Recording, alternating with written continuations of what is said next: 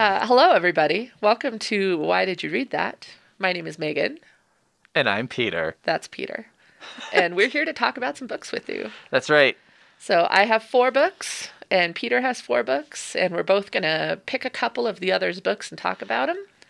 And then we'll talk about the others too because we just can't help ourselves. Yep. I got my my four books in giant font on this because I copied and pasted it and it was giant and I just left it that way. I'll let you I'll let you use that as your excuse. Yeah, I'm going to the eye doctor next week. I haven't been since like 2018. It's been a while for me too. I need to go. Yeah. It's uh finally, you know, their emails have gotten more dire as Yeah. the years have Little getting a little strident. Yeah. Yeah. Yeah. well, before we start talking books, would you like to hear a joke? Yep. Okay. What dog likes to take bubble baths? I don't know. A shampoodle. I was trying to think of dog types, and I was like, what sounds like bubble bath? but that's good. Shampoodle. That is solid. Yeah, I like it. Okay. I All think right. you're first this time. I think you are correct. Hold on. I need to get me. out a pen. Oh, you're going to take notes? Maybe. You know, we're in my office, so I can actually offer you a pen. Yeah, we're in a, a different venue. So if this sounds totally off, it's because of a change of venue. Here. I have a is a holographic very- crinkle pen. Oh my god. I know, it's fancy. That was like the coolest thing I've ever seen. Yeah, How undo I- it. It's uh, the little lever.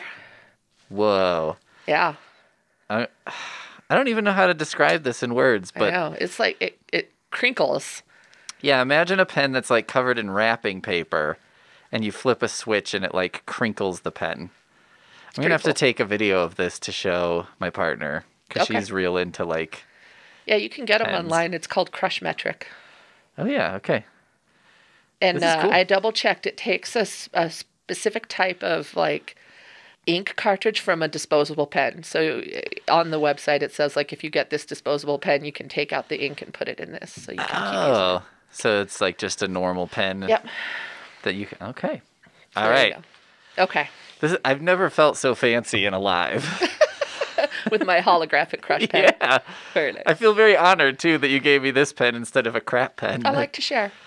I used to when I worked here at the library and you know was like public facing and stuff. I always had two pens on me because one was for me and one was for like inevitably when someone asked to borrow one, and I'd be like, all right, they can borrow this one because if I don't get it back, that's not a tragedy. Well, if you were just some rando who popped their head into my office, I wouldn't have given you that pen. You'd be like, I'm gonna hide this holographic pen in my shoe. Here's my junky plastic pen that only works half the time. All right. So here's what I have. Okay. First off, I have a graphic novel called The Night Eaters by Marjorie Liu and Sana Takeda.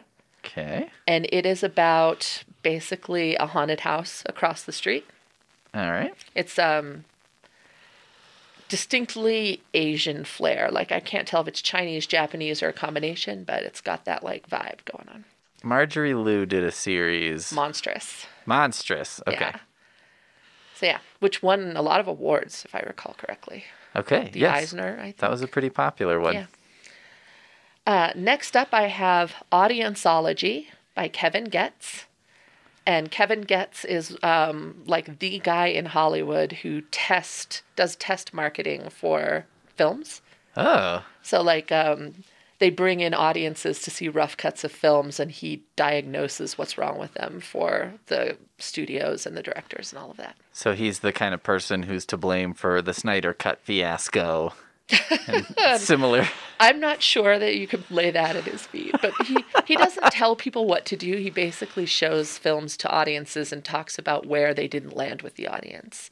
Oh, that's interesting. Yeah, so like they got confused at this part, or this fe- um, they felt like it ran too long, or um, I don't know. He has lots of anecdotes and stuff about about that kind of thing. Cool. Yeah. Then I have a book called Hide by Kiersten White. And it is a horror novel about this group of, I think it's 12 people who get brought to this abandoned amusement park in the middle of nowhere. And they're told that they're playing a game of extreme hide and seek. Uh, And two people get eliminated every day, and the person, the last one standing, gets fifty thousand dollars. Um, but it it isn't necessarily people who are looking for them. So yeah, when they use words like eliminated in Yeah. these situations, you're like, what does that the mean? people who are eliminated just don't ever come back. right. Yeah. Yeah, see them again. eliminated from being alive. Yeah, yeah. I just rented a Hard Target from the library. yeah. The Jean Claude Van Damme, John Woo movie. Yeah, I don't know it, so Well, it's one of the many films where it's like, what is the deadliest prey of all? Mm. Man. yeah. Specifically, Jean Claude Van Damme. Sure. He can somehow do the splits, and that will help him not get killed. Okay. If you say so. and he plays a character named Chance Boudreaux. Of course he does. because that is definitely like a an of that era action hero name. yeah. They have names that, like, when you're in the movie, you don't think about it, but then, like, you're watching, uh, what is it, Total Recall, and then you're like, John Matrix? Has anyone ever been named Matrix ever? Yeah, that's not a real thing. And his his buddy Steve Calculus. Like, Yeah. all right. Uh, and then my fourth book is Bird Planet by Tim Laman. And this one is mostly just really pretty pictures of birds, but it also has some essays about how he found the birds, and it's birds from like all of the continents, including Antarctica. He's uh, done work for like National Geographic and a bunch of documentaries and stuff. And uh, he also writes about um, like ecology and conservation and how the health of the planet's birds reflect the health of the planet overall. And so if you work towards bird conservation, you're like also saving the environment. Okay. I was like, we have to look back over the last year because I think you've had a bird book like almost every time. Leave Have you made a Have you made like a book list of bird books? No, I just like birds, okay? No, I know, but I'm saying you should make one. It would be weird and offbeat, but I think that's its appeal, right? Yeah. And the people who are into it would be super into it. I can make like a fine feathered friends book list. There you go. Yeah. Yeah. I can do that. I think we should just start like a you know, a summer reading, but it's just bird books. a program for just for reading bird books. I think that we should do this with everybody, and everybody has to make their random obsession book list. That's a great idea. And then you can just have bookmarks with like everyone's weird random obsession. Look forward, everyone, to our next newsletter when it's My Random Obsession, a book list. And the first one will be by Megan, and it's going to be about birds. I could do birds or polar exploration, I'll have you know. Polar explora- exploration is not a weird, that's an amazing hobby to get into. No, it's not a hobby, it's an interest. I don't I don't want to go and Well, do yeah. polar exploration. That was a poor choice of words.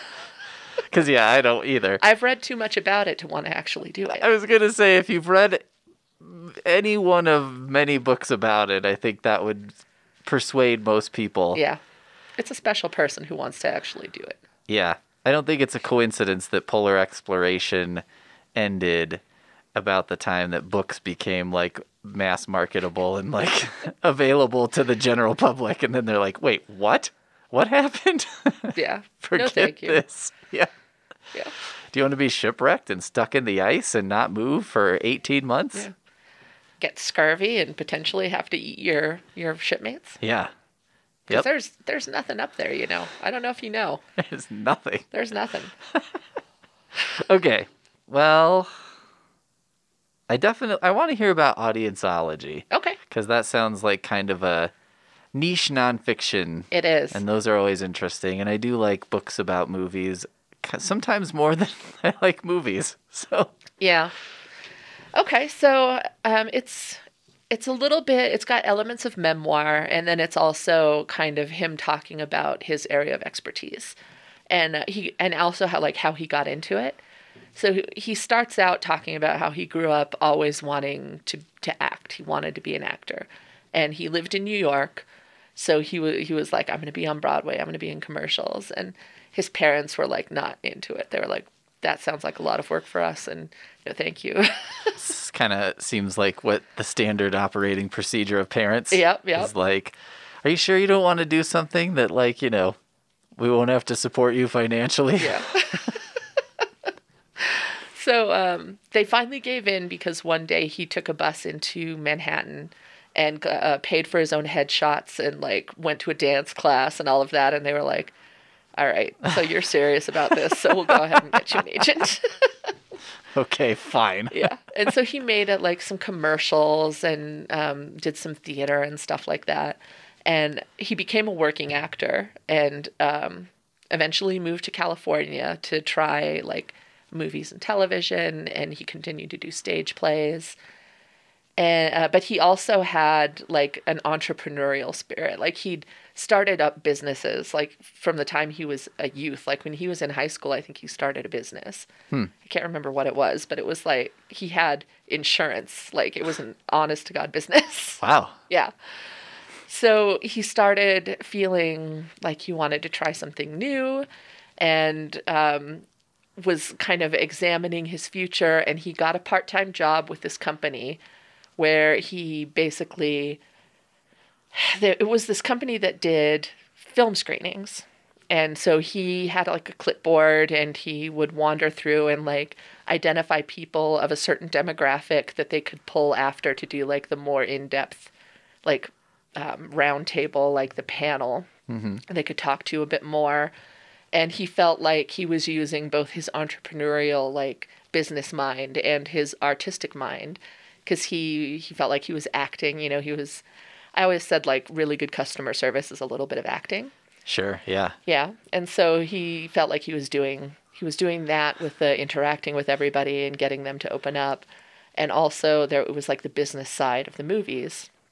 And so he ended up um, after he ended up like advancing in that company and became like a pretty higher up well-known name and then that company got bought by somebody else and he ended up eventually going off on his own and starting his own film screening company. Okay. So now he's like the guy. Like everyone wants specifically him. I guess a bunch of people followed him to his new company to the point where his old company sued him. but he hadn't signed a non-compete clause, so Ah, so he was there you fine. go. But um, so yeah, he basically people contact him, and he very quickly has to arrange for these screenings, and it's like. So he has like a theater, and then he has to figure out who who to how to how to get his audience because they used to do it. They would just like go go on the Just radio random. and say like, yeah. "Hey, if you want to see a movie for free that's you know not out yet, come to this theater." And then whoever showed up showed up. Right. Then my grandma is watching Terminator Salvation, Exactly. having never seen a Terminator before, and Exactly. it's just like, I don't know what is going on. like, I'm not the target audience for this movie. Right. yeah. So he's trying to get like a like a good representation of a movie going audience, focusing on like who's actually gonna go, like who who's who are they targeting. Right. And so he, he gets all of those people in. It's like a rough cut of the movie, so there's no sound.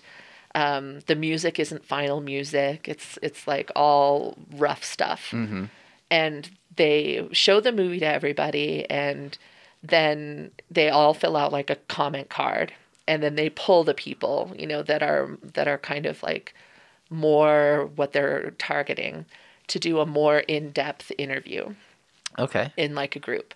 And he takes all of the information he gets from them, translates it in his, in his brain because he says that it's like a very sensitive subject. Like hmm. directors and filmmakers and actors can take it super personally when you tell them, you know, what didn't work with an audience. Okay, so this lady said your movie sucks. Yeah.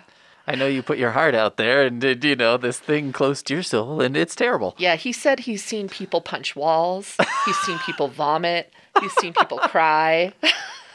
Do you think you would be more likely to get such horrible feedback that you would punch a wall or vomit? I don't know. I think I'd be a crier. Yeah. Yeah. And I think the vomiting person, it was before the film was shown, so it was nerves. Oh, Yeah, I guess it's like a really scary thing. And a lot of the blurbs on the book are from filmmakers who are like, you know, this it's one of the scariest things that I have to do in my job and I feel a little less scared when he's in the room. Like Yeah, I mean, it would be kind of ter- especially like the first time. Yeah. Or if you're like, you know how they have like a lot of indie filmmakers who then Mm-hmm. they make a thing or two, and then all of a sudden they're making like a Doctor Strange sequel or something, Right. and then you're like, Oh no. I don't know what I'm doing. like, somebody gave me forty million dollars to make this movie. he actually talks a little bit about the the studio versus indie filmmakers because a lot of the the studio filmmakers they have a research department and the research department Right. contacts him and says we're ready for a screening but there he gets in touch he gets contacted by independent filmmakers a lot when they have made a movie and they're looking for a distributor Uh, um, and they're ho- they want to do a screening in the hopes that they'll get you know a lot of feedback that will help them find a distributor Yeah. but they pay for the screening on their own because they're indie oh, interesting. which yeah i thought was an interesting tidbit things i'd never thought about before So like the indie ones, it's more about like how do I sell this movie, and the uh, the bigger one is more. well Mm-hmm. it's also about improving the movie hopefully Okay. I like yeah it. and he's he goes around and he interviews people from back in the day Uh-huh. about what it used to be like because uh, they used to it used to not matter so much that they did it kind of fast and loose because they used to open theaters or they used to open movies in like a couple dozen theaters and then Oh, it would sure. like expand out and Yeah. they they used to not be so expensive but now you have you know movies opening nationwide in hundreds of theaters Right. you have tons of cg that they need to pay for like things are expensive now and once it got expensive they were like we should make sure that this is gonna work before we before we send it out Okay. so now now it's more mainstream a lot of times people wouldn't even do it or they would do it kind Oh, of like yeah. like slapdash Right. um, but now it's like a big business it's like a thing that's part of the process That makes sense. yeah and he talks about one of the movies that made the difference was jaws which he I was didn't work on ask if he names movies and names. he does and, and, he has anecdotes about specific Okay. movies and and talks about specific changes that came out which i thought i think is really interesting Yeah. like when they showed jaws um, i guess it was steven spielberg's like second real movie that he Yeah. made and the first one was kind of like a meh like it, did fine that- but it didn't do great it's like the it sugarland a- express i think Yeah. so Yeah. They were nervous because it was like going to be a big release yeah. and they showed it to the to the theater and i guess um because if you know anything about the making of jaws i guess the shark half the time didn't work and when it did work Yeah. it looked so fake that everyone was like laughing at it Yep. so they were pretty worried you know if this was going to work Yeah.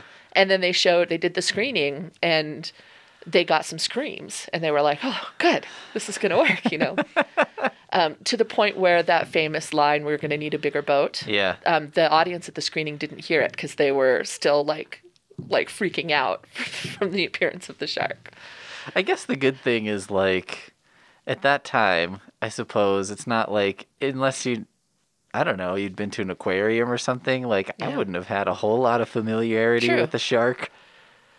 But yeah, it seems like those animatronics never work Yeah. in movies. They're always like, "Ooh, we made this awesome animatronic," and then it's like it broke on the second day. Yeah. we could never make the eyes work, so there was some guy standing behind it like manually. Yep. but they uh, they ended up making a change because of the screening of Jaws. Um, do you know the scene where Richard Dreyfuss is um, is diving? They're looking for there's like a shipwreck that was, they think was a shark attack, and they're looking for evidence. yeah, And then like the the head pops out of the boat. yeah, So they got like the audience jumped at that part, but um, they had a feeling that they could do better. So they went back and they refilmed that whole scene in Steven Spielberg's like accountant's pool, which I I'm like um, this is fascinating to me. And uh, so they waited until it was getting dark, and then they dumped a gallon of water in the pool to make it look a little murky, uh huh. or no, a gallon of milk. Sorry, Ugh. they dumped a gallon of milk in the pool so it looked a bit murky and they instead of just having the head like in the boat when he like goes by it they had like the hole in the boat and richard dreyfuss shines his light in and it's empty and then the head like bobs out Uh huh. and that that's the change that they made and then they got screams at the second screening so just That's little awesome. anecdotes like that Can you imagine too? Like, I always think about these side characters. Like, you're Steven Spielberg's accountant, yeah and the, he's like, "Do you think we could use your pool for this thing?" And I'd just be like, "Oh my god, I, I had no idea that being I'm going to put a big boat in the bottom and then dump a gallon of milk in there. yeah. It'll in like a fake corpse, and then this guy is gonna be swimming around in it, Yeah. and just like We'll have a bunch of people with cameras like walking across your lawn and muddying everything up. Yeah. Now, like a decade later, you could be like, they filmed part of Jaws in my Yeah. pool. That Yeah. would be like a selling point. But at that time, I don't know. Yeah. she must have had some sense that he was going to make it big. Must have been, yeah. I guess if you're someone's accountant and you're like, I think this guy's gonna be like a multimillionaire. And maybe he'll keep using me for his taxes. Yeah. I mean, how could you not? Yeah.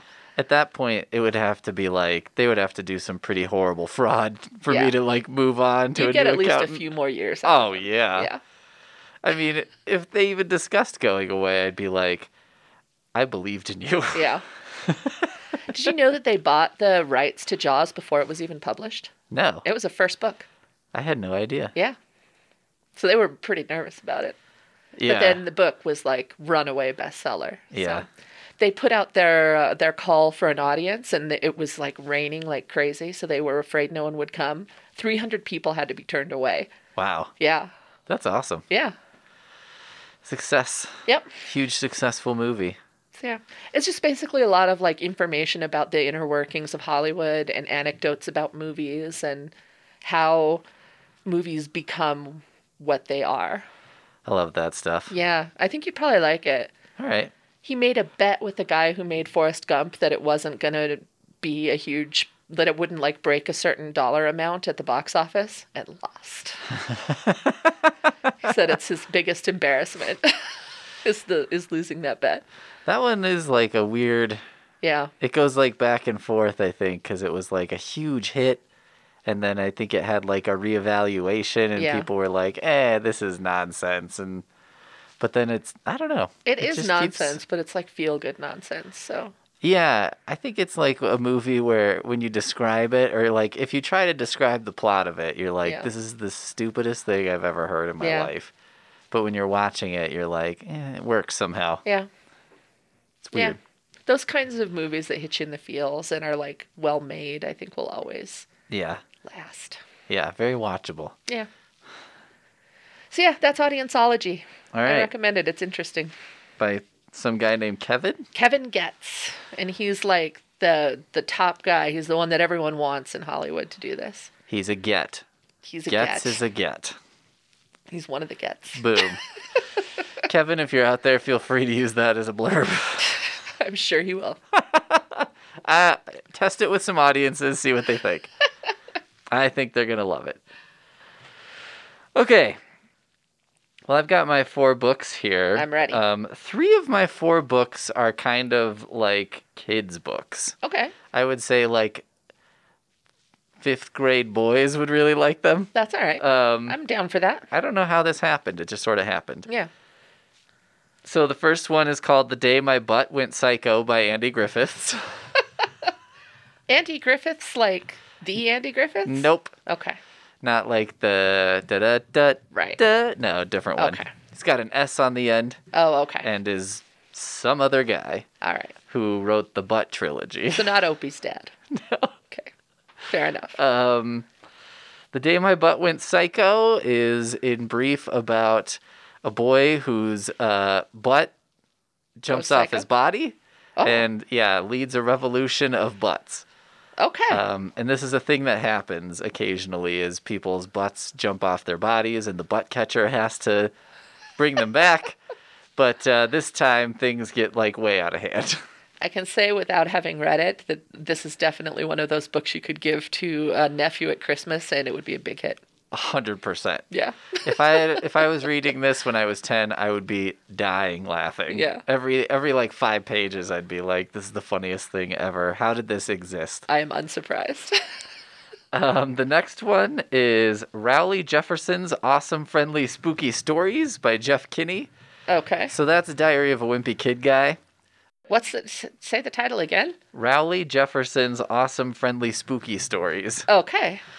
It's like kind of a spin off of Diary of a Wimpy Kid, is the Rowley Jefferson Okay. series. And this is a book of very short, sort of scary in quotation mark stories. Um, I read sort of Halloween time uh, and was very amused. Okay. Um, the next one is called Your Pal Fred by Michael Rex. Um, the way I describe this one is it's about like a doll who is sort of the reverse of Chucky. He's like a friendly doll and he's thrown into a sort of Mad Max scenario. Okay. and eh, that's the basic Okay. premise there. The last one is like a book for grown-ups. Okay. Uh, it's called Resident Alien by Peter Hogan. Uh, it's a graphic novel. It's about an alien who crash lands on Earth, Okay. and then uh, he can kind of disguise himself from most people, and he's disguising himself as like a retired doctor living in a very rural area. But then something happens in the community that forces him to get more involved, and he kind of it's kind of like Murder She Wrote, where it's like he sort of starts to like solving these mysteries because I think he's really bored, waiting for someone to come rescue him. So it's kind of like a, a quaint. It's it's almost a cozy mystery, not quite. It's like probably a little too violent for that, but Okay. not by a lot. Okay. All right. Where to start? Let's start with Rowley Jefferson's awesome, friendly, spooky stories. Okay. So I picked this one up because it was like short, spooky stories for Halloween, and I was like, oh, I could probably read this in like a half hour. And uh, I read a couple of those Diary of Wimpy Kid books, and I think they're very charming. And, uh, you know, it was always my pet peeve that parents would come in and be like, all my son wants to read is Diary of a Wimpy Kid. Right. He'll, that's all he'll read, which I'm like, that's fine. Yeah. It'll I mean, fine. if they're reading for pleasure, you're winning. Yes. Yeah, if they're choosing to read, I whatever they're choosing to read is Yeah. great. Also, I think they have this nice quality cuz it's like the drawings are simple and the writing is pretty simple. Yeah. And so it, I think it would encourage kids to like make their own Yeah. version of it. Yeah. It's not like daunting. It's not like I'm reading uh I don't know.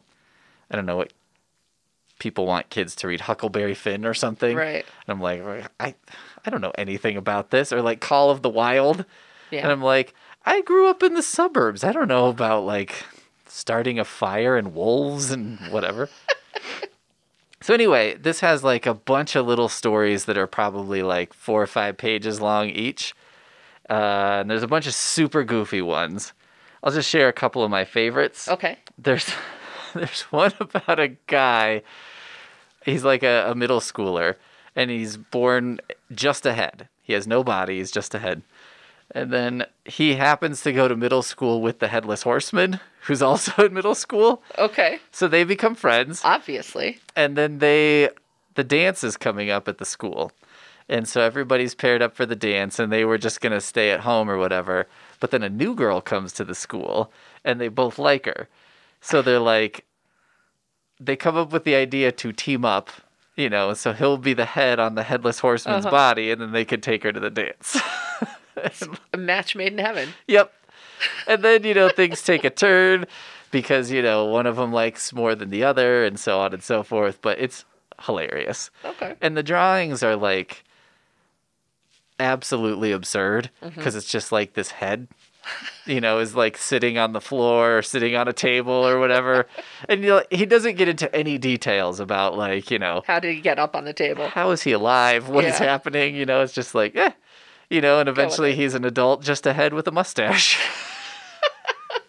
I'm glad to hear he can grow facial hair. yeah, Shaving apparently. is going to be difficult. I, impossible, Yeah, I would yeah. argue.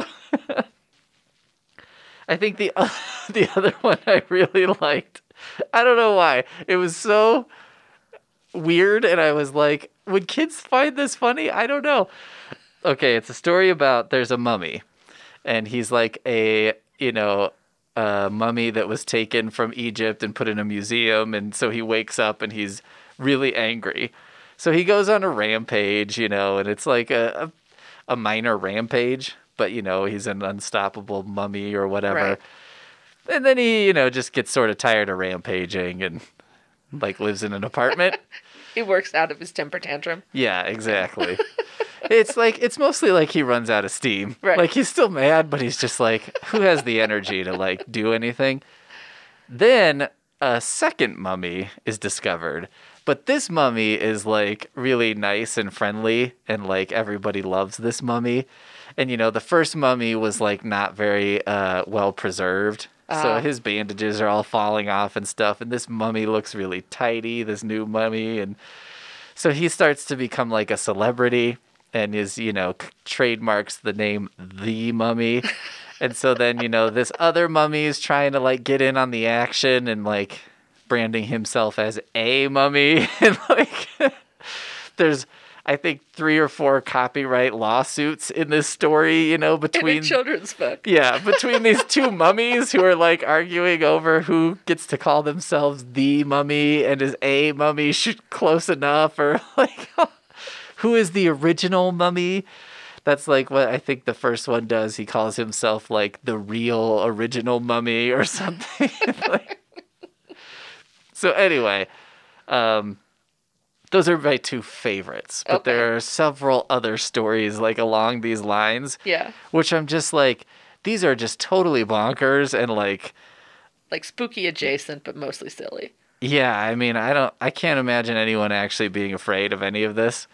And it's also, it was just fun as an adult to read too, because Yeah. you're just sort of like, this is just so wacky. Yeah. Like it, and it makes no sense, but doesn't attempt to at any point. There's something fun about, you know, not worrying about if it makes sense.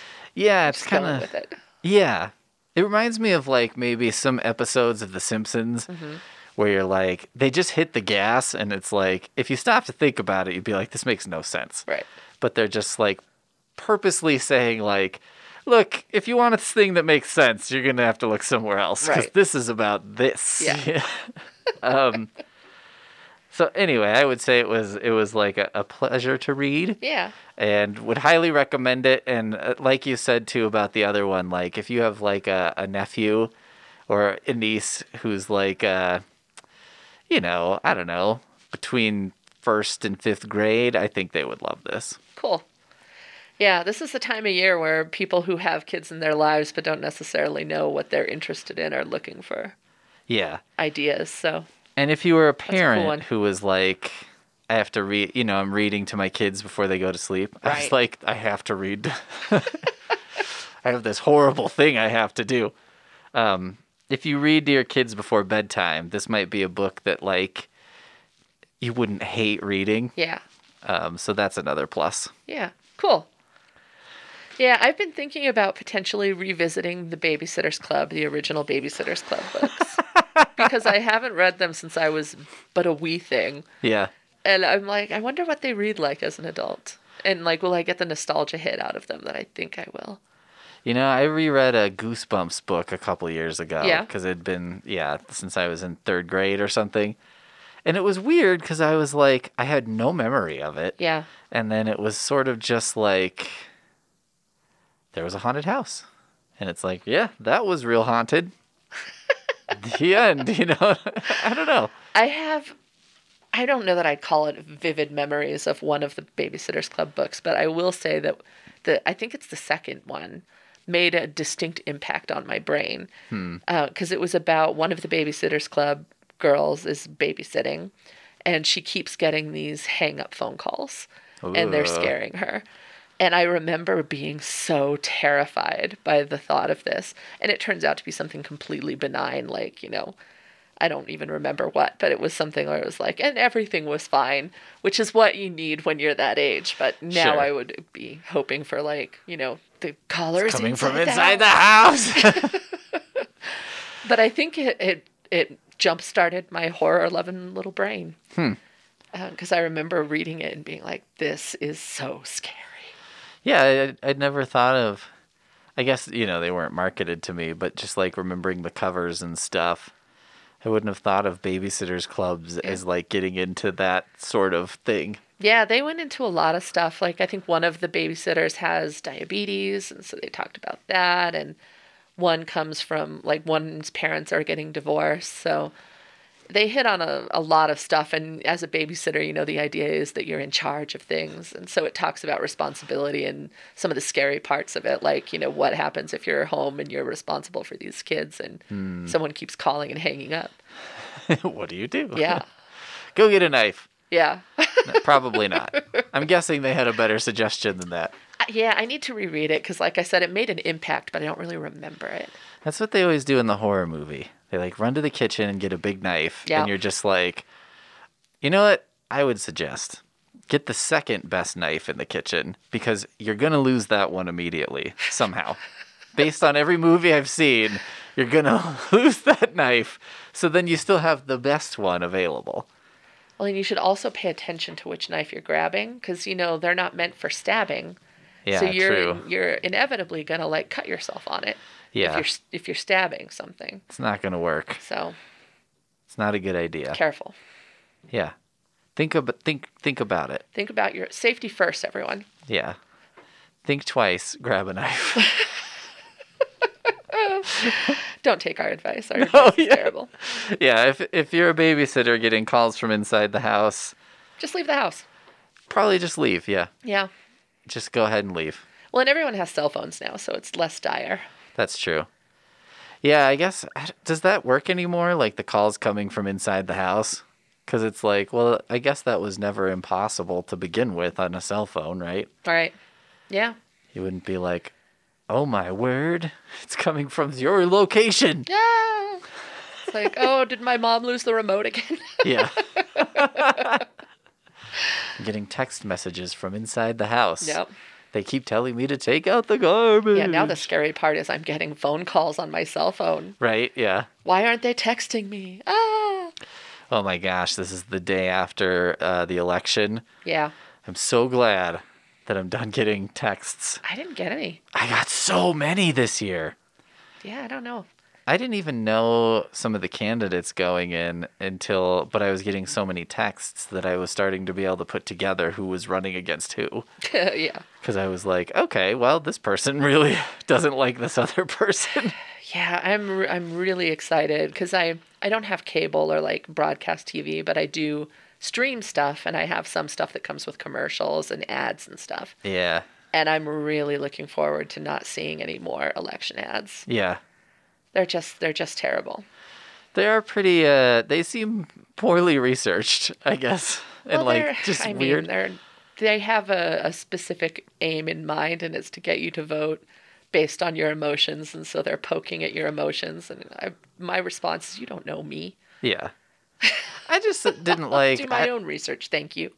Yeah, I just don't like how it. It would be like if we did this podcast, but we just were like, okay, I wanted to promote, you know, Rowley Jefferson or whatever. So the way I did that was talking about a similar book and how much I hated it, Yeah, and like, this is terrible. This is going to ruin your family. Your child will never be the same. Yeah. You they will never pick up another book ever. Yeah. So if you have two brain cells to rub together, you'll pick up this book instead. Yeah. It's like, oh, that seems a little extreme. Yeah. It's like, I mean, you could just tell me what your what your plans are, and Yeah. I, I'll make a choice. Yeah. I'd prefer that. Yeah, it'd be nice. They should take our example. I don't know why they haven't yet. I don't Been doing either. this long If, enough. if only everyone was more like us. I know. It Would be so much easier. So much easier. All right, hit me with a second book. Oh man. I think I want to hear about Hide. Hide. Yeah. Yeah, it seems like the kind of thing you might get into. I mean, when you were saying abandoned amusement park, I was like, I'm 70% in already. Well, in the end papers of the book, like when you open the cover and you see the, you know, the, the where it's like off in blue or something. Yeah, yeah. This has a map of the Ah. old um, amusement park. Do you like a map? It's yeah, and it's like a fun map. It's like uh, if you went to an amusement park and you opened it and it has like scribbled notes on it and stuff. Nice. So the the whole idea behind this amusement park, which is called like Amazement Land or something like that, um, is that when it was opened, people like immediately got lost in it. Like it's all winding paths and tons of vegetation, and so people went in and they just like they they were never able to. It felt like make it to like I'm. It's not like a place where you're like I want to go on the roller coaster. And you go to the roller coaster. You just like end up getting swallowed by the park and find things and and go on those rides. And then at the end of the day, they turn on these big like spotlights at the entrance, and everyone kind of stumbles out like, "Whoa!" and uh, there, there's this house at the center of the park that almost no one ever makes it to, and uh, there's a sign on it that it's under renovation and it's never ever open. Uh huh. So, you know, these these are this is just details that we're given as the reader. And one day, um, there this family comes into the amusement park, and when they leave at the end of the day, their daughter, their five, I think she's five or something, um, is missing, and they never are able to find her in the amusement park, and that's why they close down. Uh, So it's like closed down and decrepit for a ton of years. And then you get into like the actual book. That's like the the prequel or the the preface. And then you get into the actual book. The main character that that you spend most of your time with is uh, her name is Mac Mackenzie, and she is in a difficult place in her life. Um, you get the impression pretty quickly that she survived something horrible with an abusive parent who may have done something terrible to the family. And uh, so she's living in um, a homeless shelter and she's really great at not being noticed. And she gets called into the um, I don't know, the head of the of the homeless shelter calls her in to talk to her about something and says, "We got this flyer about this competition. It's hide and go seek, and uh, the winner gets fifty thousand. And I thought of you, and I thought you could use it, and so I'm telling you about it." And she's like, "No, no, thank you. I don't want people to notice me." But when she gets back out onto the floor of the the homeless shelter, they have like the morning is over and if you aren't out you know by a certain time like you can't leave your stuff anywhere so all of her stuff has been tossed uh, even though she wasn't allowed to bring it into this meeting so it almost feels like a setup to me but yeah. so she's like well at this point i don't really have a choice Fifty thousand dollars would Yeah. go away to replacing yeah the few things that I own. Yeah. So she decides she's going to do it. And uh, at this point, it cuts to like everyone's on a bus. All of the contestants are on a bus. They introduce you slowly to all of the different contestants. All of them are at least partially kind of down on their luck or trying to make something. You know, you get the. She has nicknames for everybody, like um, Beautiful Ava, who is there are two Avas, and one of them is like a war vet, and the other one is like an aspiring actress. And then you get um, toothpaste commercial who's like a salesman. And, um, so you get to know everybody and she but she's trying to like stay disconnected and stay unnoticed because that's kind of the point of this whole competition. And they get to the they get to the amusement park and you get a sense that not everything is as it seems. You know you everyone falls asleep on the bus and they start to wonder like they all drank a bottle of water right before and they're like did they drug us Yeah. and they get to the base camp out like at the near the entrance of the amusement park and the woman who's like their handler or whatever the one who's like reading them all the rules and telling them where the bathrooms are and all that stuff the day like when they're about to go on their first day of hiding she's like getting teary-eyed and stuff Huh. And uh, so yeah, then you go into the you you get to see some of the park, and it's like good and creepy. It's like real overgrown and like clown statues with their faces like course. coming off from the weather, and and uh, so you find a good hiding spot and and you know so you're you're mostly in Mac's point of view, and she will hear like what sounds like footsteps, not quite like uh, like a person's bipedal footsteps, Uh huh. but also like there's snuffling and like there's a noise, and you start to be like, what is looking for them? And uh, the first day you get so you get one of the the business minded ones who like left her hiding spot to go and tell them why this show wasn't ever going to work because they say they're testing it out for like a reality show. Oh, okay. And she's like, I have to go to the bathroom and this is boring and I'm going to go tell them why this show won't work. And by the evening, you find out she's out. Right. And then this other guy, he hides in like a clown's mouth, which sounds like a terrible idea. It's like a doorway and falls asleep and starts snoring. And he's also out. and they don't like their stuff is gone. No one ever sees them again. They're assuming they just got like whisked away at home. Right. But as the reader, you're like, yeah, no, they didn't go home. I don't think so. Yeah. So, so that's basically like, and uh, the, also the the showrunner, the woman who got Teary, she tells them that if they can find a small leather bound book in the park and bring it to her, there's like a bonus, but she won't say what the bonus is. so you know, you get the sense that there's definitely something going on in this park.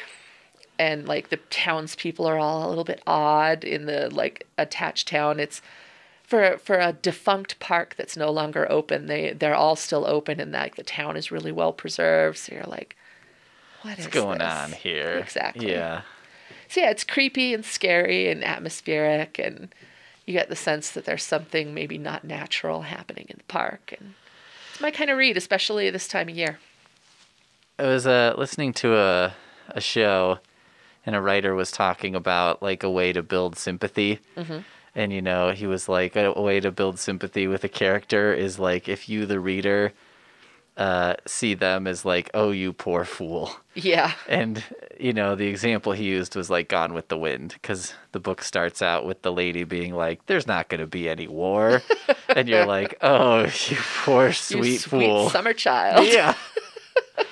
That's kind of how I feel about these characters, you know, Yeah. because you're like, I have seen the Jean Claude Van Damme movie Hard Target. You know, I have seen and read The Hunger Games. You know, I've seen Battle Royale, and you're like, are you not familiar with Yeah. how these things tend to go? Well, and I yeah, you you they they say like this wouldn't make a very interesting reality show because we're all just you know finding a spot in a roof somewhere and lying down and un- hoping not to move or make a sound for from sun up to sundown. Right.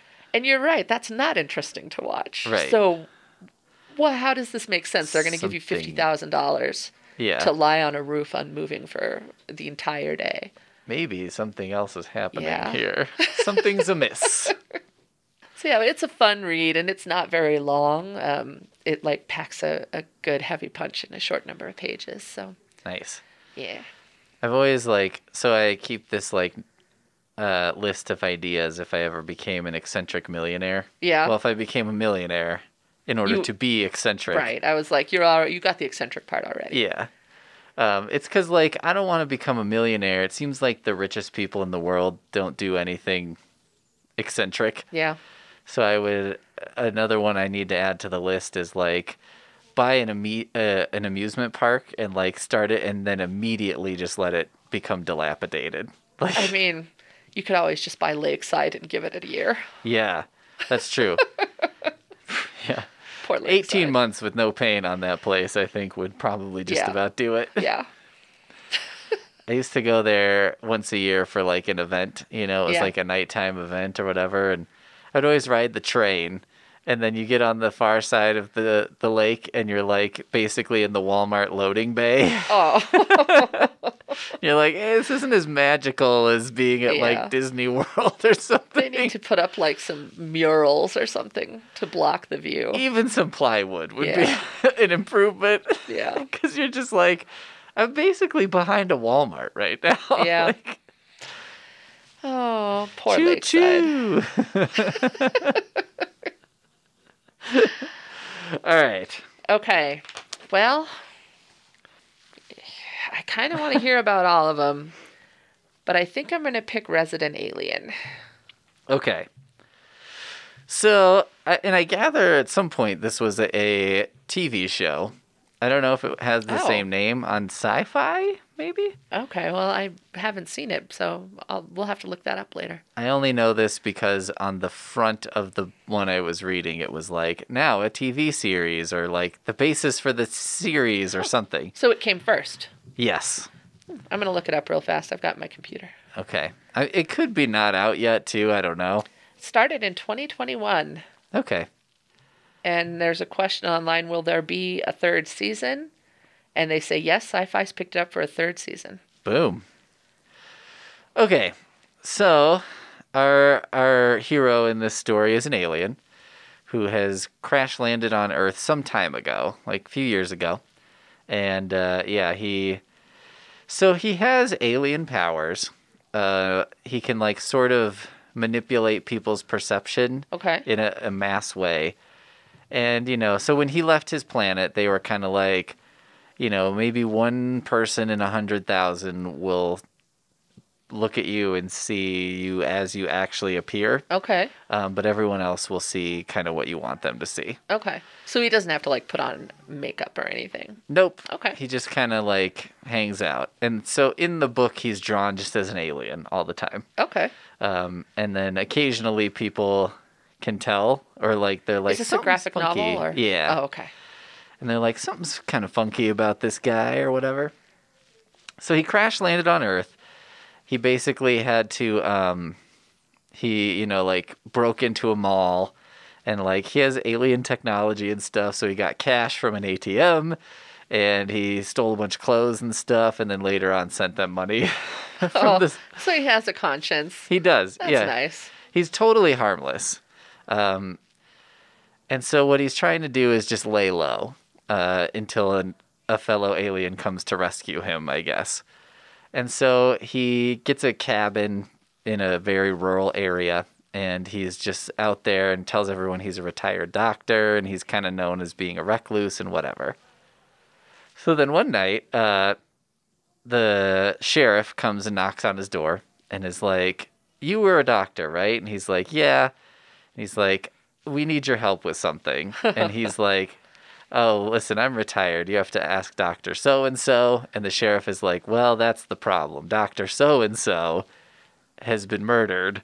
And, you know, we need Yeah. somebody to, like, give him an autopsy and stuff. And, like, Hot tip: if you're trying to lay low, don't be a retired anything useful. yeah, be something worthless. Yeah. I'm trying to think, like, a typewriter repair person. There you go. Yeah. Yeah. like, That's a perfect one. you're not gonna have an emergency. You'll, pr- you'll have an occasional hipster knocking on your door, asking them to fix their Olivetti, Right. and other than that, you'll be fine. um, so then he goes into town and he's like investigating, and because he's you know an alien and they're more advanced than we are, he can like he can tell usually when people are lying to him.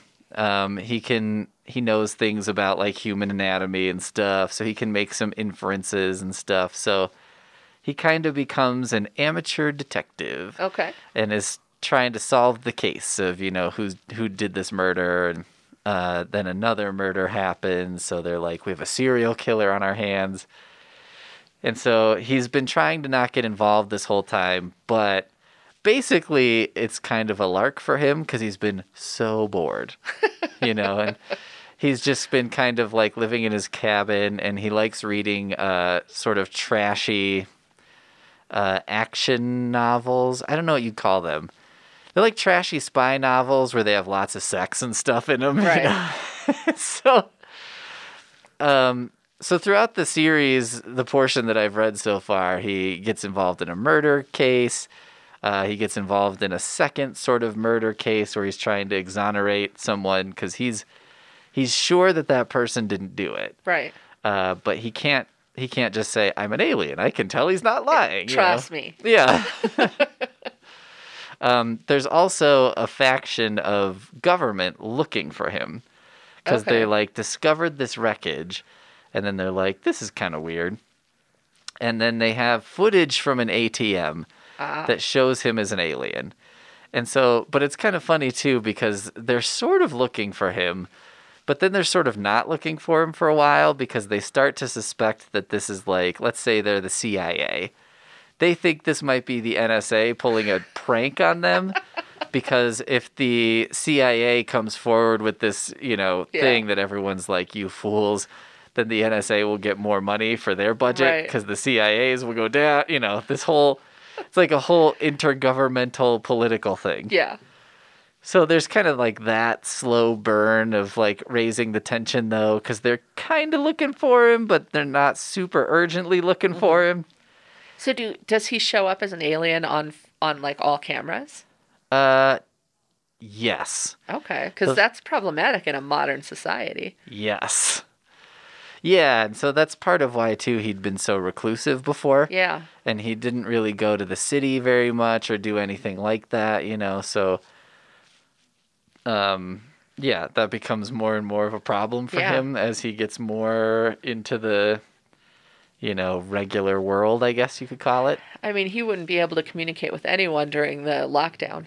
Right. Yeah, he'd be he'd be out of luck. Yeah.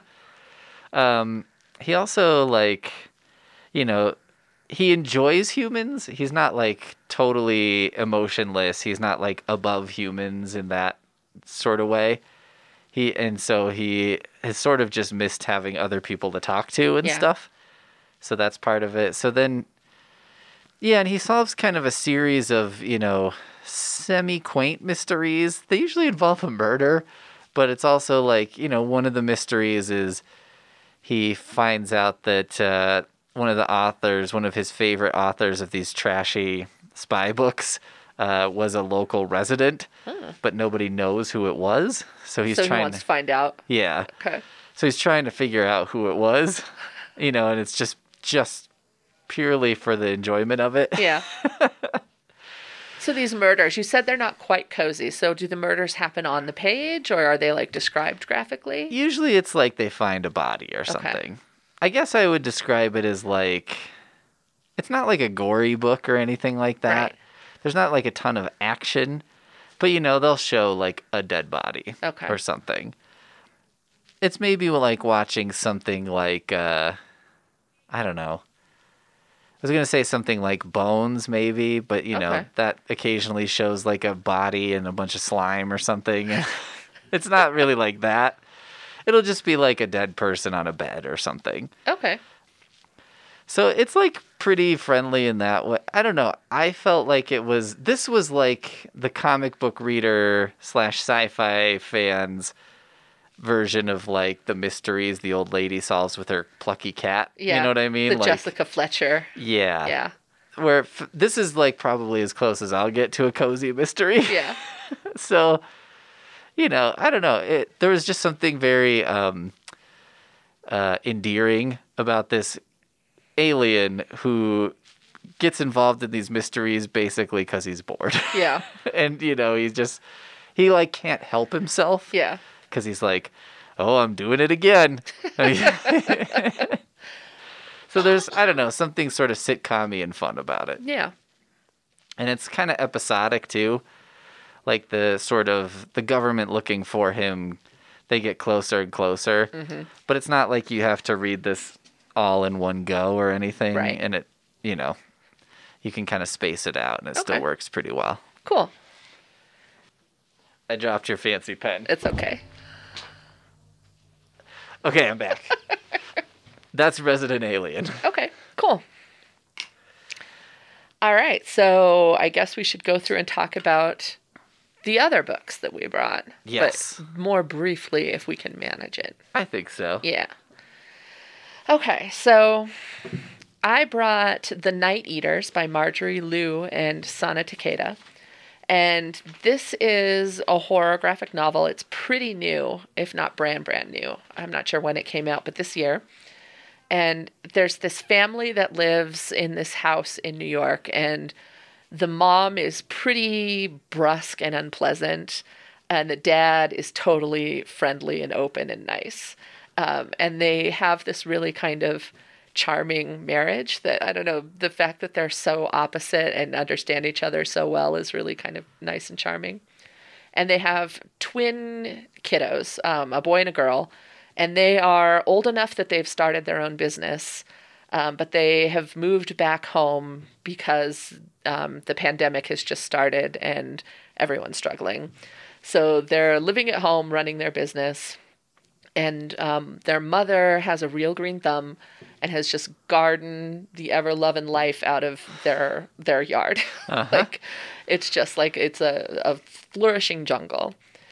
And across the street, there's this abandoned house, and it has just been taken over. There's like vines. It's your stereotypical, like, creepy abandoned house. yep And a friend of the family is a realtor and trying to sell it. And people are justifiably pretty not interested in even going inside.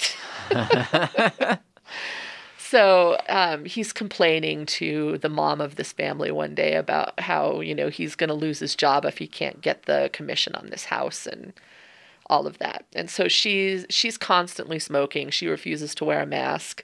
Uh, everyone else in the public, at least, is wearing masks, and she refuses. And so she's kind of standing there, kind of glaring at the house, and then she just marches across the street and starts looking around, and goes inside. And uh, there's this abandoned couch and like a rolled up rug with this dark spot on the floor, and on the couch, lined up, are just like a dozen dolls. Oh god. Yeah, just staring forward. At which point I would immediately nope out and just never pretend I'd never opened that door. Yeah. But she walks in and she sits on the couch in between this, you know, line of dolls. And so they're all just sitting there kind of staring forward. And it's like, this woman is different. And uh, then she gets up to go and like walk through the house a bit more. And in the next panel, it's graphic novel. So in the next panel, all of the dolls' heads have turned and they're looking at each other. And you're like, this is horrifying. yeah, no good. No. Uh, and she decides that she's going to like deal with all of the plants in this house and um, so that it can be sold and it won't be such an eyesore in their neighborhood. Sure. Um, but this house is not a nice house. yeah. Bad things have happened there, Yeah. as I think you can gather. Yep. So without getting into the whole thing, like that gives you an idea of what you're what you're in for if you choose to read it. I had a sort of obsession for a while with porcelain dolls. Oh, I remember. I was here for that. Yeah, it was like so we were doing some weeding, getting rid of some really old books, and somehow I ended up with this collection. You know, it was like antique doll collection Mm-hmm. and books. like character dolls. So they weren't Oh. like your traditional smiling, curly haired, No. pretty dolls. they were so weird, and so scary. the ways they were posed in the photographs was like bizarre. Yeah. like you know there was like i remember one and, and you know it was like its leg was popped off and it was like holding its own leg and Yeah. they're all they all have these like grimacing faces and stuff Yeah. they were really strange There was one, and she was like surrounded by dismembered dolls and crying. and Yes. like, what is going on in these pictures? there was another one that was getting out of a cradle it was like stepping out of a cradle and the cradle had a pentagram on it Yeah. and i was like what is going on and then they had in the back they had pictures of like a you know turn of the century doll factory Yeah. and it th- that was like the scariest thing I've it looked like you know civil war battlefield photos Yep. like the guys it was like these you know guys with mustaches just like with dead eyes Yep. looking into the camera while they're making dolls and it was like Yeah, I'm sure that's all because, you know, you had to stay so still for photography Yeah. at the time, but it comes across as just terrifying. the effect was just awful Yeah. and i was like this is the worst thing i've ever seen yeah. and like so naturally, you kept the book. oh I, I still have them Yeah, I know. i still have two of them at home because i just couldn't couldn't bear to get rid of them Yeah, they are hidden treasures. They're, Yeah. it's just like dolls. what were people thinking back Dolls then? Dolls and clowns.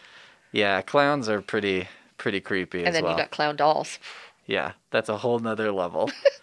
I just don't understand who like how tastes have changed so much that like at that time someone would see that doll and be like, "Yeah, that's something I'm gonna put right next to where I sleep." Why? I guess if you're really into something, then anything that's different is interesting. maybe. Yeah, they're like they're like movie critics who've seen too many movies, Yeah. and so then they just like some weird nonsense because they're like, at least it's different. Yeah. I guess that's possible. Yeah.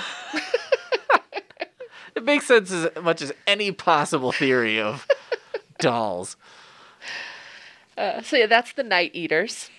Uh, and then we talked about Audienceology by Kevin Goetz. We talked about Hide by Kiersten White. Uh, and then my last book was Bird Planet by Tim Laman. And this is another one of those books that's um, largely just really beautiful photographs, but there are essays in there and like anecdotes and stuff like that for anyone who's interested. So you can just look at all of the amazing photographs and he has them kind of separated out by region. So you get like asian birds and south american birds and north american birds and you know all of the continents. Um, and you can just look at them. They really are stunning. Or you can also read the anecdotes about his travels and about his you know history and how he took the photographs and um, why birds are important to the world and all of that stuff. Um, but mostly, like the the pictures, like if you have looked at, and we all have seen like photographs out of National Geographic, like Yeah. they're really really beautiful. And so you know the fact that he has published a lot of his work in national geographic should give you an idea of what you're looking at. But there's a lot of unpublished work in this um, stuff that you know he would go uh, intending to take photographs of a certain you know creature a bird or whatever. And then he would take a picture that was gorgeous but wasn't didn't really fit into the story they were trying to tell and so it would never get published. So that's where a lot of those kinds of things have ended up in this book.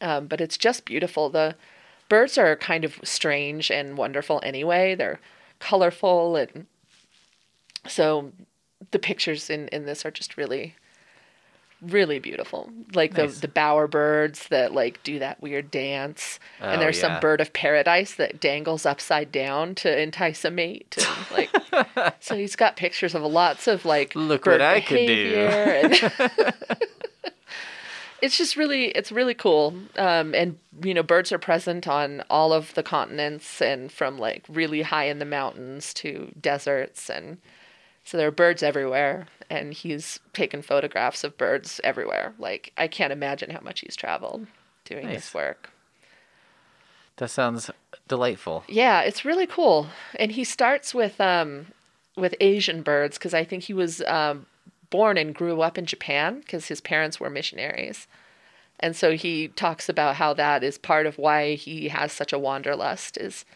that you know he, he his parents wanted him to be comfortable as citizen, as a citizen of the world. And so whenever they would go home to the United States to visit family they would stop off in like Europe or they would you know take a vacation in India or you know whatever. And so he he had traveled a lot. By the time he was old enough to just travel on his own it felt like nothing to like buy a ticket to a place he'd never been and travel there. So Okay, this is a really dumb question. okay. It's never I've never really thought before about like uh Asia having different birds than Yeah. we have. Because I don't know why like I guess, you know, like it seems like we have the same dogs and like mice and stuff, you know what I mean? Like yeah but I guess birds they probably would have some different birds. They do. They Huh. have some different birds. Like, trying to remember the name of this bird. I should have brought the book with me because I could show you. Because there's this one bird that really stuck out to me. Like, so like toucans. If you think about like Yeah, yeah. jungle birds, Yeah. you know, those are different. And there's this one bird, and it lives in like Southeast Asia somewhere.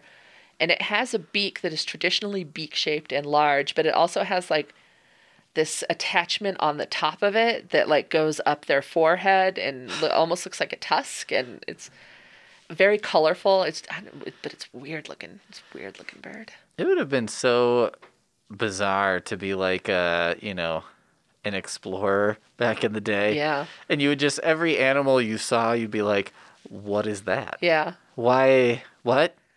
well when you see like old illustrations of like elephants and stuff Yeah. you can tell that this is one of those things where somebody went to Africa and saw an elephant and was like, "Whoa, that's amazing." And then they like went to like the Middle East and told someone else about this amazing creature they'd seen called an elephant. And then that person well, like went to Europe and told someone else and then someone was like, "That's amazing," and wrote a drawing of what they described and it looks nothing like an elephant. Yeah. Yeah.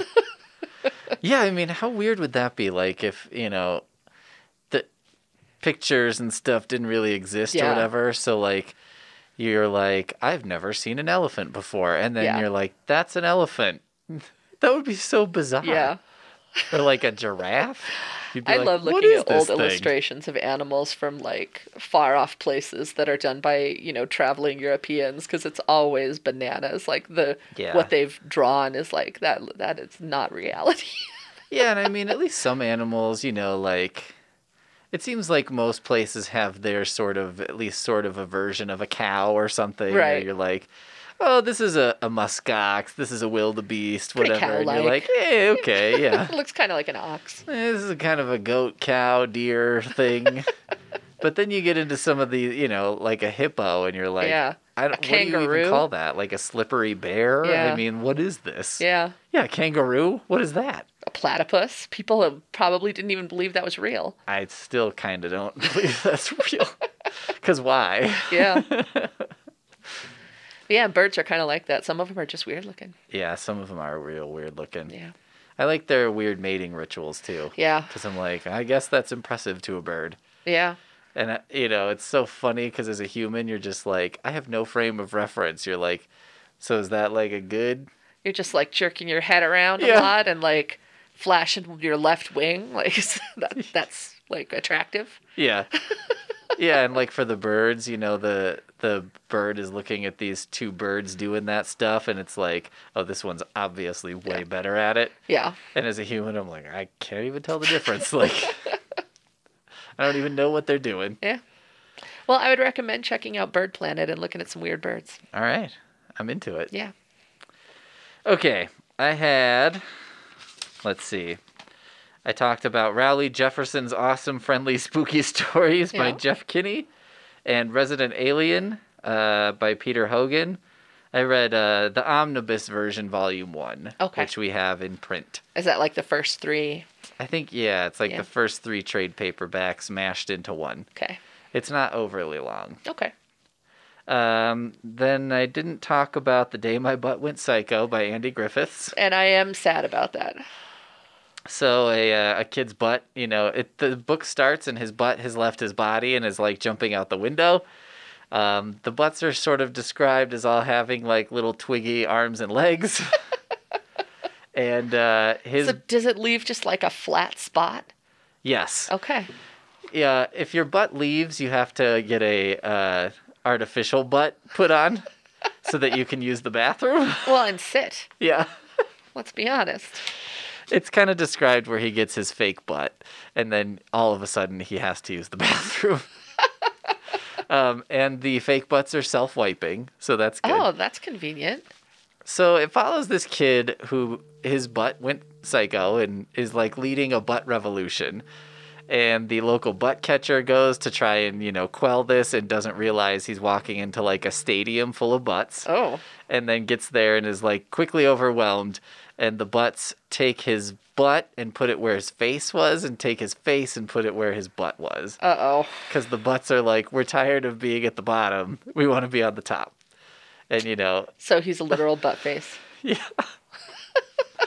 so the plot of the book is this kid gets involved with a crew of butt fighters as they're called which is like so you've got your butt catcher that's Right. your like first level of defense Right. then you've got your butt fighters Right. who are like a more elite team of Right. For those rowdy butts that will not take it. exactly Yeah.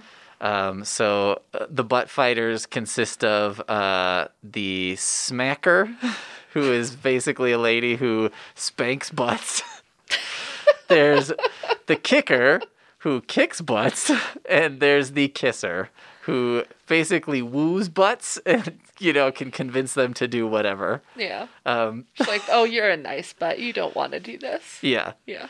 I mean, this is like the silliest thing I've ever read. Yeah. You know, and like every everything about it, you know, they they ride on butts for a while, you know, and the way they attract the butts that they can corral to ride on is they put out like a pink bath mat and the butts are all attracted to it and then they, you know, they capture them in a net. I was going to ask you why, and then I was like, don't go there. Everything in the book is a butt, you know, like this is a butt gun. This is a butt mobile. This is like a butt a butt plane, you know? like everything is a butt something. Um, they have to fight a giant butt um oh my gosh, I can't remember his name. You know, it's like Giganta butt, Gantor or something like Okay. that. Uh, you know, and then they're they're trying to get to, to quell this revolution of you know all the butts are like kind of getting out of control Right. there's butt piranhas there's poopuses which is a porpoise but a butt all kind of, it's it's nuts Right. um yeah if you had like a a young relative who thinks that kind of thing is funny which i think like 90% of them Yeah. probably do Yeah. I'm sure you find that one that one kid who's just like not into it, but they got to be pretty few and far between. Yeah. Well, and I think that we all know we all know those kids who tell the fart jokes. Like Yeah. that's that's your audience. Yep. uh, if you ever, you know, if you have a kid like that in your life, this is the perfect book for them. Their Yeah. parents will probably kind of hate you for a little while, but at the same time, if they're like having a hard time getting this kid to read, Yeah. I mean, this will get them to read. Yeah. Because, It's what you got to do. yeah, Go for the gross stuff. Go for the like silly stuff. yeah, That'll get them. it's it's pretty bizarre, and I've read a lot of very bizarre books, and this is like one of the more bizarre things. like the commitment, the level of commitment to someone doing this and kind of imagining the author sitting there writing this is hilarious. I mean, you you seem to have genuinely enjoyed it. I yeah, it's you know what? At every turn, it goes for it. Yeah. There's never a point in the book where it like backs down from you know everything is about butts and farts and Yeah. you know everything. It commits. It it just goes further every chapter. Like you think it's gone as far as it can because you're like, what else is there to do with butts? And it's like, oh, many more things. Don't you Don't worry. Yeah, they've got ideas. So highly recommend The Day My Butt Went Psycho by Andy Griffiths. All right. Uh, oh, and Your Pal Fred by Michael Rex. Okay, so this doll that's basically like meant to be a child's companion Yeah. kind of wakes up, um, but some kind of apocalypse has happened. And so there's like a big desert, there's like giant vehicles, everybody kind of looks like Mad Max characters Okay. and there are these two sort of warring factions, you know, led by these two different guys.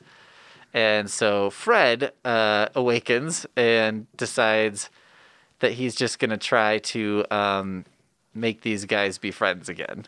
You know, these warring things. Right. Or make them be friends, I guess. And so, you know, he's like journeying to the one guy's sort of kingdom to talk to him and um you know, he makes some friends along the way and then he goes to the other kingdom to talk to them and it's kind of like Fred is confusing to most people because he's just relentlessly positive. Like you can't you can't bring him down. Yeah. And like when they try to punish him, it never works because he's just like, "Oh, thanks, you know, this is great." And like it's really strange and it's like uh kid appropriate sort of like Mad Max post-apocalyptic world which really shouldn't work but kind of does Yeah. You know, they have a big battle at the end between the two factions. And so I was like, well, how's this going to work? Like, you can't just have a guy decapitate someone with a giant pair of scissors and a Thunderdome in this kid's book. True. So they, That you know, seems like a bad idea. yeah, so they just like launch slime at each other and stuff like that, Okay. you know. And Do they end up as friends? uh, I don't want to spoil the end. Ah. Yeah, I know. You just have to read it. All right. Fine. But it was it was actually really fun to read and this is another one i would put in that category of like if you got to read a book to your kids Mm. um, this is one that would be very tolerable for an adult Okay. like you would probably enjoy it as an adult and you would recognize those like tropes and stuff Right. and uh, i found it very amusing Cool. All right. Indulging your inner child this last month. i guess so yeah Cool. i don't know something about it i was just like i'm gonna read read kids books I like it. just sometimes every once in a while i get curious like Yeah. what's out there I What are the kids picked up up, to? Uh, Sara Pennypacker's middle grade novel, um, Clementine, uh-huh and loved it so much that I ended up reading the whole series. Yeah, There's some really good kids books out there. there are. Yeah. Yeah, and it's like they just end up being kids' books, I guess, because they're like easy to read and they're Yeah. like appropriate for children. Yeah, the vocabulary and the sentence length and all of that is for kids, but it Yeah. doesn't mean that adults can't. No. You can read that sentence length too. yeah. I know those words. Yeah, you can quite enjoy it, it turns out. Yeah. And then some are not appropriate for any age when the day my butt went psycho, depending on your uh, values. But, you know, whatever. There's a book for everyone. There is. No book is for everyone. That's very true. Yeah. Yep. That's okay. Yeah. That's why there are so many. Yeah. Well, I'm glad Andy Griffiths did it. Yeah. Because I'm like, I don't know if you get a bunch of hate mail or whatever, but like, I'm a fan. Has he written other stuff? I know he's written three more or two more books. The Butt books are a trilogy. Oh, all right. And then uh, I think he has written a couple. Yeah, he has like a series about. It's called like the Treehouse with 130 floors or something. Okay. and Some more like silly stuff. seems like some wacky stuff. Yeah, Cool. seems to be his beat. Nice. And So if you do get this as a Christmas gift for somebody, you got more more places to go. that's right, that's right. You could get more butt books. Yep. You don't have to stop there. Yeah. Maybe too if like And then you can be the cool relative or the cool like yeah older person in their life. It's like, yeah they Or, didn't mean- get me, you know, Tale of Two Cities. Yeah. Yeah, or like if you had like a, a niece, let's say, and the parents were like, "Oh, we're tired of her reading Wimpy Kid books all the time. Get her the day my butt went psycho," and then they'll be like, "All right, maybe Wimpy Kid books are fine. maybe that's preferable." And the whole time she's becoming super literate That's right. and she's going to do well in school and prove them all wrong. She'll have read all the greats That's right. by the time. Just goes to show you, hey, my generation grew up reading like the Sweet Valley High books and we're fine. yeah, true. Yeah, I mean, I I grew up reading nothing, so Yeah. there you go. You did come to books later in your life. I did, yeah. It was probably like 22. Yeah. It's pretty late. It's never too late, though. No, it turns out it's You can okay. always become a reader. You can. You can. Yep. And you can always go back and hit the stuff you missed Yeah. about butts and what And, they yeah. go. Haunted houses that turns out are just haunted houses, and then we're just going to live with it. Porcelain dolls. There's Yeah. a, a treasury out there of horrifying books about porcelain dolls. Just waiting for you to find them. Yep. Yep. All right.